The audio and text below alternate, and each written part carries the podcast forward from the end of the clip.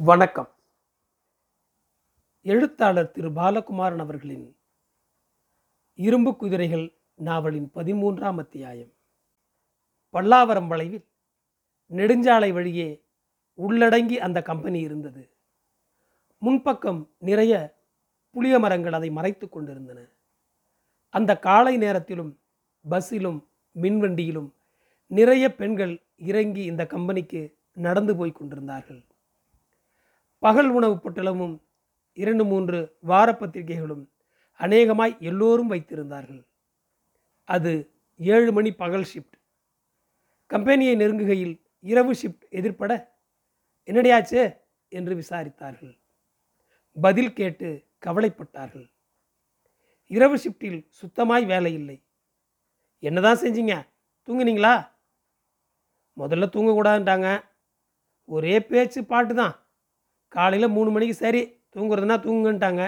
தூங்கிட்டோம். எங்களுக்கு வேலை இருக்குமா? லெடக்ஸ் வந்தால் தான் வருமா? தெரியலையே. வரேண்டி தூங்கி எந்திரிச்சது பேஜாராக இருக்குது ட்ரெயினில் தூங்கி ஸ்டேஷனை விட்டுற போகிறேன் தமிழ்ச்செல்வி லெடக்ஸ் வராதான். முருகபூஷணம் சொல்லிட்டு போச்சு. ஒரே பாட்டு கூத்து தானா ஜாலி தான் உனக்கு பாட தெரியுமா? டே ஷிஃப்ட்டில் பாடினா கொண்டுடுவாங்க வேலைலாம் என்ன செய்கிறதான் தூங்குறது. டே ஷிஃப்ட்டில் தூங்க விட மாட்டாங்க. நைட் ஷிஃப்ட்டில் ஒழிஞ்சு போகட்டுன்னு விட்டுருப்பாங்க. இன்றைக்கி லடாக்ஸ் ரப்பர் வரலைன்னா என்ன ஆகும்? ஒரு வாரம் வீட்டில் போய் தூங்குங்க. பின்னாடி பார்த்துக்கலாம்னு நோட்டீஸ் போர்டு பேசும் சம்பளம் போடுவாங்கல்ல? ம் தாவடையில் போடுவாங்க. அப்பாடி இப்போ கார்டு பஞ்ச் பண்ணியாச்சு. இன்னைய சம்பளம் உண்டு. அவரவர்கள் இடத்தில் உட்கார்ந்து கொண்டார்கள். ஜெனரேட்டர் சப்தம். உலை கொதிக்கும் சப்தம் நீராவி சப்தம் எதுவுமே இல்லை. வழக்கத்தை மீறி அங்கே ஒரு மௌனம் நிலவியது. அந்த மௌனம் எவரையும் பேச ஒட்டாமல் செய்தது. அது கருத்தடை சாதனங்கள் செய்யும் தொழிற்சாலை. லட்சக்கணக்கில் அரசாங்க நிரோத் தயாரிக்கப்பட்டது. நிரோத் போல் பல கருத்தடை உரைகள் தயாரிக்கப்பட்டன. மெல்லிய ரப்பர் உரைகள் செய்ய உயர்ந்த ரப்பர் குழம்பு லெடக்ஸ் அவசியம். உள்நாட்டிலேயே கிடைக்கும் ரப்பர் எஸ்டேட்டில் மூன்று மாதமாய் ஸ்ட்ரைக் உற்பத்தி முடங்காமல் இருக்க உடனே இறக்குமதி லைசன்ஸ் வாங்கி வெளிநாட்டிலிருந்து ரப்பர் குழம்பு தருவிக்கப்பட்டது. மலேசிய ரப்பர் அதை ஏற்றி வந்த சரக்கு கப்பல் நிற்க துறைமுகத்தில் இடமில்லை. கப்பல் துறைமுகத்தில் காத்திருக்காமல் பம்பாய் போய்விட்டது. பம்பாயில் இறங்கி வெகு அவசர தேவை என்று நிர்ணயிக்கப்பட்டு உடனடியாய் துறைமுகத்திலிருந்து விடுவிக்கப்பட்டு லாரிகளில் ஏற்றப்பட்டது. பத்து நாட்களுக்கு முன்பே தொழிற்சாலைக்குள் வந்து சேர வேண்டிய சரக்கு கடைசி சொட்டு ரப்பர் பால் கையிருப்பு தீரும் வரை வராமல் போய்விட்டது. கைப்படாமல் எந்திரம் தயாரிக்கும் முறைகளை இந்த பெண்கள் மெல்லிய தகர பேப்பரில் மூடி அடுக்கி டப்பாவில் போட்டு பேக்கிங் செய்வார்கள். ஒவ்வொரு உரையையும் பலவித சோதனைகளில் ஈடுபடுத்துவார்கள். ஒரு நாளைக்கு பல லட்சம் உரைகள் சோதனை செய்து மூடி அடுக்கி பெட்டியிலிட்டு நகர்ந்து கொண்டே இருக்க வேண்டும். நெற்றி வியர்வையை துடைக்க கூட நேரமின்றி வேலை இருக்கும். ஒரே மாதிரி வேலை எனினும் மடமடவென்று செய்ய வேண்டும். ஓயாது ஓடிக்கொண்டிருக்கும் தொழிற்சாலை இன்று மௌனமாய் மலங்க மலங்க விழித்து கொண்டிருக்கிறது. மேற்கொண்டு வேலைக்கு லடக்ஸ் ரப்பர வேண்டும். வந்துவிடும். வந்தே ஆக வேண்டும். வரலாம் என்னடி ஆகும்? த சும்மா கடுறி தோண தோணுன்னு. சும்மா இருந்தா எப்படியா? விஸ்வநாதன் கோபத்தில் இறைந்தான். அதோ இதோன்னு விடிகிற வரைக்கும் மல்லாக்க படுத்து தட்டினீங்க. ஒரு போல்டு கூட நகரல. தள்ளி வா நான் பார்க்குறேன் ம் முடியாது. இது முடிகிற சமாசாரம் இல்லை. நான் வேறு லாரி மாத்துறேன். இதோ ஒன் ஹவரில் போயிடலாம் பாரு. இது ஒன்று கழட்டா மற்றது சுலுவாக வந்துடும் கபூர் வண்டி எடு. இவங்க கூட பேசி புண்ணியம் இல்லை. திருப்பதி போய் இன்னொரு லாரி பிடிக்கலாம். எப்படி சார் மாற்றுறது இருநூற்றி அஞ்சு லிட்டர் ட்ரம்மு அசைக்க கூட முடியாது சார். தப்பி தவறி சாஞ்சதுன்னா பொத்துக்கும். அசைக்க நகர்த்த முடியாது. முடியாது சார். கிரேன் கிடைக்குமா பார்ப்போம். எடுத்து வைக்கவா திருப்பதிலையா எடுக்கப்புறம் வண்டியை ஏதாவது செய்துடணும் யோசனை செய்யுங்க சார்.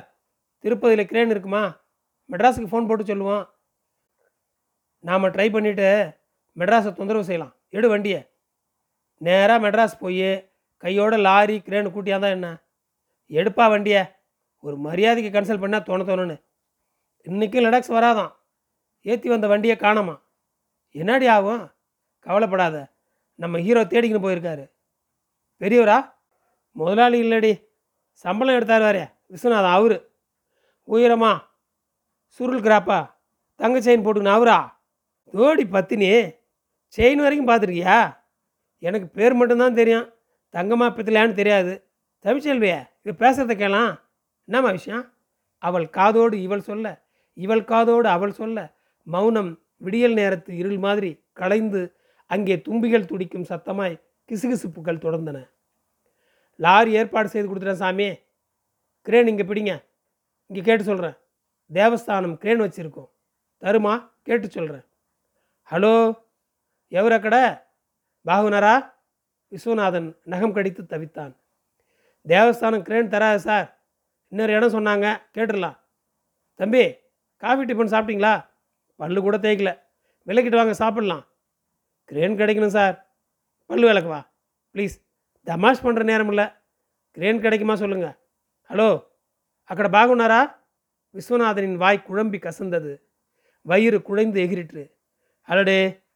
கிரேன் இப்போ தான் பெரிய பாளையம் போச்சான் லாரி கிணத்துல மாட்டிக்கிச்சின்னு கூட்டிகிட்டு போனாங்களாம் எந்த லாரி? யார் கூப்பிட்டு போனது? தெரியலிங்களே. எப்போ போச்சான் இப்போ தான் அரை நாங்கள் கபூரே கிளம்பு. உங்கள் லாரி எங்க? இந்தாப்பா டிரைவர் கார் பின்னாடியே வா.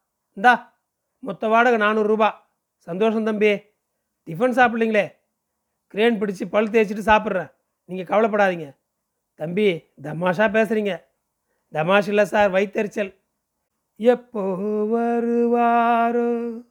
எந்த களி தீர? எப்போ வருவாரோ? பாடாதடி வரவனு ஓடிட போகிறான் எங்கே போயிட முடியும்? சம்பளம் போட இங்கே வந்து தானே தீரணும்? யாரை சொல்கிற காலைல நீ கேட்டியே தங்கம்மா பித்தலையான் அவர் தான் அடி சக்க உனக்கு அந்தாள் மேலே ஒரு கிக்கா? அவருக்கு கல்யாணம் ஆகி ரெண்டு பொட்டை பசங்க இருக்குது. கிக்கும் இல்லை குக்கும் இல்லை. பாட்டு பாடுற? எப்போ வருவாருன்னு? அந்த ஆள் வந்து ரப்பர் லடாக்ஸ் கொண்டாந்து மிஷின் ஓடி வேலை தொடங்கணும். வேலை மேலே அவ்வளோ இஷ்டமா? துட்டுடி. இவ சொல்கிற மாதிரி ஒரு வாரம் வேலை இல்லை. வீட்டுக்கு போன்ட்டா பால் துட்டு வீட்டு வாடகை யார் கொடுக்குறது? சம்பளம் முழுசாக வந்தாலே ஒன்றை பிடி என்ன பிடின்னு இருக்க சொல்ல. லாரி கிடச்சிச்சான் விஸ்வநாதன் மடக்கி எடுத்தாராம். இப்போ தான் ஃபோன் வந்ததான் ஆந்திராலேருந்து. ஆந்திரா எவ்வளோ தொலைவுடி இந்த மாம்பழம் தாண்டி சி சாப்பாட்டுக்கு வேலை இருக்குமா? நீ போய் சாப்பிடு கபூர வண்டி ஓட்டுறவன் நீ சாப்பிடு. ஏங்க இந்த கிரேன் யார் வாடகைக்கு எடுத்தது? கிரேன் டிரைவர் கை நீட்ட திருப்பதி எல்லையில் ஒரு ஓட்டல் வாசலில் விஸ்வநாதன் ராவுத்தரை சந்தித்தான். ஐயா நமஸ்காரம். நீங்கள் யார்? ராவுத்தர் கம்பெனியா? குரல் பரிச்சயம் மிகுந்து முகம் மறந்து போன மாதிரி பாவத்துடன் ராவுத்தர் முகம் சுருக்கி விஸ்வநாதனை கவனித்தார். முதல் பார்வையில் முதல் கைக்கூப்பலில் அந்த இளைஞனை அவருக்கு பிடித்து விட்டது. அடடே! விஸ்வநாதன் நீங்கள் தானா? ரொம்ப சந்தோஷம் தம்பி. அல்லாஹ் கருணை உள்ளவன் பெரும் பேராளன். உங்களை இவ்வளவு சீக்கிரமாக பார்ப்பேன்னு நினைக்கவே இல்லை. என் நன்றியை எப்படி சொல்கிறதுனே தெரியல. உங்கள் உதவி பெரும் உதவி மறக்கவே மாட்டேன். நீண்ட நீண்ட புகழுரைகள் மலர மலர முகஸ்துதிகள். விஸ்வநாதன் உதவி கேட்க கூசினான். ஆனால் வேறு வழியில்லை கேட்டான். இவ்வளோதானா உங்களுக்கு இல்லாமலா? இதுக்கு போய் இவ்வளோ தயங்கணுமா? எடுத்துகிட்டு போங்க. என் வேலை இதனால் பாதிக்கப்படாது. எங்கே மடங்கிச்சு வண்டி? புத்தூர் கேட்டா? நானும் வரேன் தம்பி. டிஃபன் முடிச்சிங்களா? ரொம்ப களைப்பாக இருக்கீங்களே. இதமான பேச்சு. விஸ்வநாதனை மேலும் களைப்புற வைத்தது ஒரு வாய் காப்பி அவசியமாய் தேவைப்பட்டது. ஹோட்டலில் பல்துலக்கி முகமளம்பி டிஃபன் காப்பி முடித்தார்கள். ராவுத்தர் காரும் கிரேனும் லாரியும் பின்தொடர லடக்ஸ் வண்டியிடம் போனான். எண்பது நிமிடத்தில் லடக்ஸ் ட்ரம் லாரி மாறிற்று. மேல் தூசு கூட களையாமல் இடம்பெயர்ந்து புதிய வாடகை லாரியில் அடுக்கப்பட்டது. ஐயா கிரேன் வாடகை. உங்ககிட்டயா? வாடகையா? மாட்டேன் தம்பி. உதவி செய்ய அல்லாஹ் இடம் கொடுத்த கருணை பெருசு. ஐயா இது கம்பெனி செலவு. என்னுடையது இல்லை. வாடகை சொல்லுங்க. யார்தா இருந்தா என்ன? நான் வாடகை வாங்க மாட்டேன் தம்பி. ஒரு முறை நம்ம கடைக்கு வரணும். விஸ்வநாதன் மௌனமாய் நின்றான். குளிர்வாய் வாடகை வாங்க மறுத்த அன்பில் மூழ்கினான். கடவுள் அது பற்றிய நம்பிக்கை. இதுவெல்லாம் நான் அதிகம் யோசித்ததில்லை உங்களை பார்க்குறப்போ பேசுகிறப்போ எனக்கும் இதம்மா ஒரு நம்பிக்கை வருது ராவுத்தர். என் நன்றியை எப்படி சொல்கிறது எல்லா மதமும் சொல்கிற கடவுள் ஒன்றுதான். அன்பே கடவுள்.